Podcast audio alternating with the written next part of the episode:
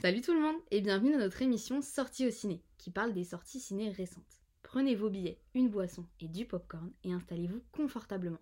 Attention, les lumières ne vont pas tarder à s'éteindre. N'oubliez pas d'éteindre vos téléphones et si vous ne souhaitez pas vous faire spoiler, merci de vous diriger vers la sortie en bas de la salle.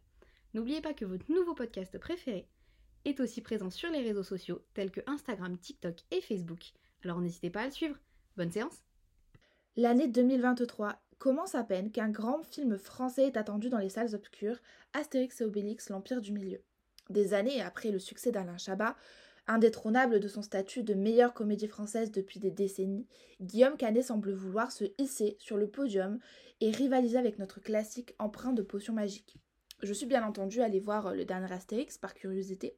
J'ai grandi avec le petit héros gaulois, avec les dessins animés, avec les bandes dessinées.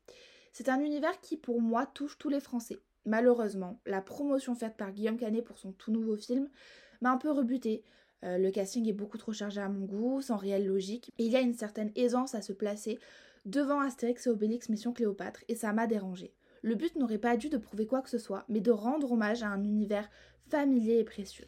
J'ai réservé ma place avec mon abonnement UGC dès le 1er février à la sortie du film parce que je voulais pas être polluée par euh, les avis qui allaient être sur les réseaux sociaux ensuite, même si euh, certains avaient déjà euh, donné leur opinion avec l'avant-première. C'est non sans une certaine appréhension que je m'installe dans les grands fauteuils de la salle 1 de Châtelet-Léal. Mais avant de vous donner mon avis, faisons une petite présentation du film. À l'inverse des autres films mettant en scène les deux amis gaulois, le film Astérix et Obélix, l'Empire du Milieu, n'est pas une adaptation d'un volume de bande dessinée créé par René Goscinny et Albert Uderzo, mais bien une création originale.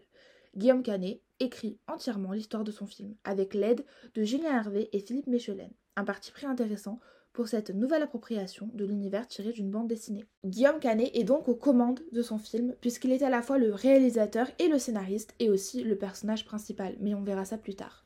Il compte dans sa filmographie de réalisateur notamment les films suivants Ne le dit à personne, qui est adapté d'un roman du même nom écrit par Arlan Cohen, Les Petits Mouchoirs, qui est un de ses plus grands succès, et lui, sorti en 2021.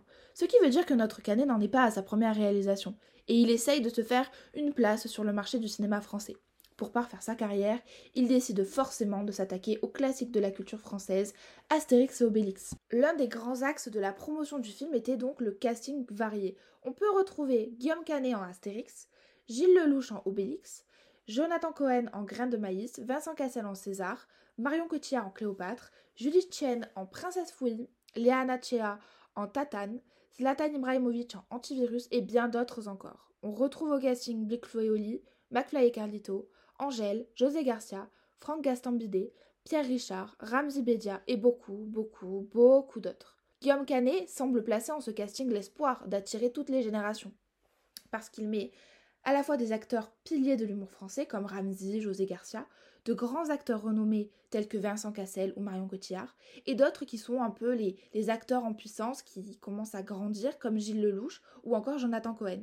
Ce casting est comme qui dirait éclectique et semble être le point qui divise le plus le public. La production est spécifiquement menée par Alain Attal, qui est le producteur de Guillaume Canet et qui a produit aussi Le Chant du Loup réalisé par Antonin Baudry, qui est un excellent film. De nombreux coproducteurs sont aussi intervenus, comme Pathé, Les Enfants Terribles ou encore les éditions Albert René. La distribution est assurée par le géant Pathé également, il faut compter pas loin de 772 copies, ce qui montre bien la volonté de diffuser le film dans toute la France. Nous sommes en 50 avant Jésus-Christ. Toute la Gaule est occupée par les Romains. Toute Non, un petit village irréductible gaulois résiste encore et toujours à l'envahisseur. Plus loin vers l'est, l'impératrice de Chine est emprisonnée après un coup d'État mené par un des princes de son pays, Dancing Queen. La princesse Fouille et son garde du corps Tatane réussissent à s'échapper grâce à Grain de maïs et à fuir vers la Gaule pour trouver de l'aide. Finalement, nos deux amis gaulois partent à la reconquête de la Chine mais ce n'est sans compter sur les forces romaines menées par César qui aideront le prince Dancing Queen à conquérir tous les royaumes de la Chine. Avec 65 millions d'euros de budget, Astérix et Obélix l'Empire du Milieu est le huitième film français le plus cher. Le premier film français le plus cher, c'est Valériane et la Cité des Mille Planètes, avec 197 millions d'euros de budget. Astérix et Obélix l'Empire du Milieu, pour sa première semaine, a fait 1 882 686 entrées, dont 275 658 en avant-première. C'est le meilleur démarrage pour un film français depuis très très longtemps. On peut voir que nombreux sont ceux qui attendaient avec impatience sa sortie. Alors même que les chiffres sont bons pour un début, il faut voir sur le long terme après que les premiers donnent leur avis au suivant. Il se peut que le film s'essouffle sur les prochaines semaines, mais seul l'avenir nous le dira. Même si le casting est censé être un des atouts du film, je pense sincèrement qu'il cache juste la faible qualité du scénario. Il est clair qu'un casting varié, éclectique, avec beaucoup de personnes et qui part un peu dans tous les sens, c'est-à-dire avec des gens de plusieurs milieux, peut être carrément intéressant. Sauf qu'ici, les acteurs sont juste mis les uns à côté des autres, sans réelle exploitation de qui ils sont dans la vraie vie. Le parti pris de caster les youtubeurs Macla et Carlito par exemple et de ne pas faire un rappel de leur travail dans euh, le film est dommage. De même pour Big Flo et Oli ou encore San et Angèle qui sont des rappeurs et des chanteurs. Seul le chanteur M est représenté dans son costume de scène que le public lui connaît. Alors oui, il n'est pas possible de donner à chacun des personnages un moment privilégié, mais le problème vient sûrement du fait qu'il y a beaucoup trop d'acteurs guests et que donc on ne peut pas s'y attarder comme on le voudrait. Je pense que l'idée de réunir de grosses têtes sur une même affiche est bonne, mais qu'il ne faut pas négliger le pouvoir d'un bon et gros casting. Ne confondons pas quantité et qualité. Guillaume Canet aurait dû, à mon sens, se restreindre à une poignée d'acteurs principaux reconnus et de deux ou trois guests qui ne font pas partie de la sphère cinématographique française. Le problème d'un casting mal géré entraîne celui du mauvais jeu d'acteur, forcément. Alors même que le rôle de Zlatan Ibrahimovic lui va comme un gant ou comme un crampon. On ne peut pas en dire autant de certains autres qui, à travers leurs deux ou trois répliques, n'apportent rien à l'histoire. Dans la globalité, les jeux d'acteurs sont faux, à côté de la plaque. Je salue cependant José Garcia. Je salue cependant José Garcia, qui est un des seuls à m'avoir fait très franchement rire. Manu Payet est bon dans le rôle de Rikiki, et Vincent Cassel a un rôle qui lui va aussi bien que la jupette de Jules César. Mais ne casse pas trois pattes à un sanglier. Dommage, vu le casting dit prestigieux, on en attendait plus. Cependant, et malgré les avis assez mitigés sur la question, je tiens à dire que Gilles Lelouch dans le rôle d'Obélix n'est pas dénué de sens. Il apporte une sensibilité au personnage que l'on ne soupçonne pas, et c'est très agréable. Bah alors je me demande où est passé le budget. Sûrement pas dans les costumes et les décors. Alors qu'on se balade dans les rues commerçantes de la Chine, les décors sont grotesques, très peu réalistes.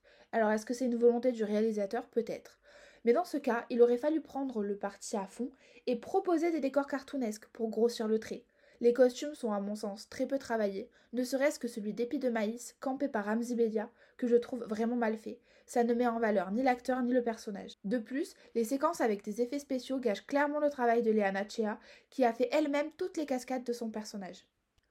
Le fait que le film ne soit pas inspiré d'un volume de la bande dessinée Astérix et Obélix originale est un réel problème puisque l'on voit bien qu'il y a un manque d'action et de connexion avec l'histoire de base. Je me suis ennuyée pendant le film. La fin était courue d'avance et il n'y a pas d'obstacle qui empêche les héros d'atteindre leur but. Un tout petit peu d'action mais pas vraiment. Un grand méchant mais pas tout à fait.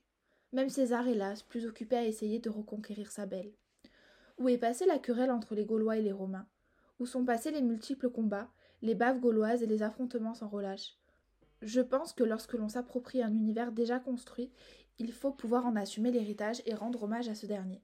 Pour être honnête, je pense que Guillaume Canet n'en était pas loin, mais il manque ce petit quelque chose qui transforme le film. De la potion magique peut-être. Ce que je retiendrai le plus des interviews données par Guillaume Canet pour la promotion de son film, c'est tout d'abord son explication pour le choix de Gilles Lelouch en Obélix. Tout le monde avait peur de passer derrière Depardieu, dit-il dans une interview pour Combini. J'ai choisi Gilles, il a un truc un peu enfantin, il est très attendrissant. Et je suis d'accord sur ce point. Gilles Lelouch apporte au personnage Obélix cette touche de douceur et de naïveté. Il est totalement différent de Gérard Depardieu. Mais je pense que là n'est pas le problème. Au contraire, Gilles Lelouch a su nous offrir un jeu et une interprétation plus personnelle et faire du gros personnage gaulois un être sensible. Toujours pour Combini, Guillaume Canet dira que son film est comme un espoir pour le cinéma français, puisqu'il est le premier film français à très gros budget à sortir depuis la pandémie. Il dit, et je cite, C'est un baromètre. Le film de Guillaume Canet va-t-il sauver le cinéma français ou bien provoquer sa descente aux enfers? Nous verrons bien. Vous l'aurez compris, Astérix et Obélix, l'Empire du Milieu ne m'a pas conquise. Ça aurait pu être un bon film familial, mais trop d'éléments ne fonctionnent pas à mon sens. Pour terminer ce premier épisode, voici l'avis de quelques tweetos. Cilia nous dit Ensuite, Gilles Lelouch, on lui demande pas d'être drôle et le type fait le taf. Pour moi, il a compris Obélix. C'est pas de par Dieu, mais c'est l'Obélix que j'aimais voir dans les bandes dessinées. Ce côté affectueux, il l'a vraiment.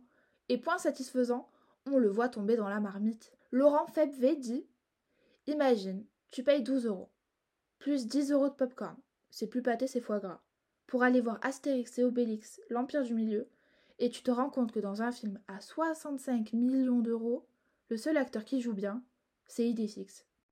L'épisode d'aujourd'hui touche à sa fin. Merci beaucoup pour votre attention. Il est à présent autorisé de faire du bruit et vous pouvez même rallumer vos téléphones. Merci de ne pas oublier vos effets personnels et on se revoit mercredi prochain à 8h. Générique?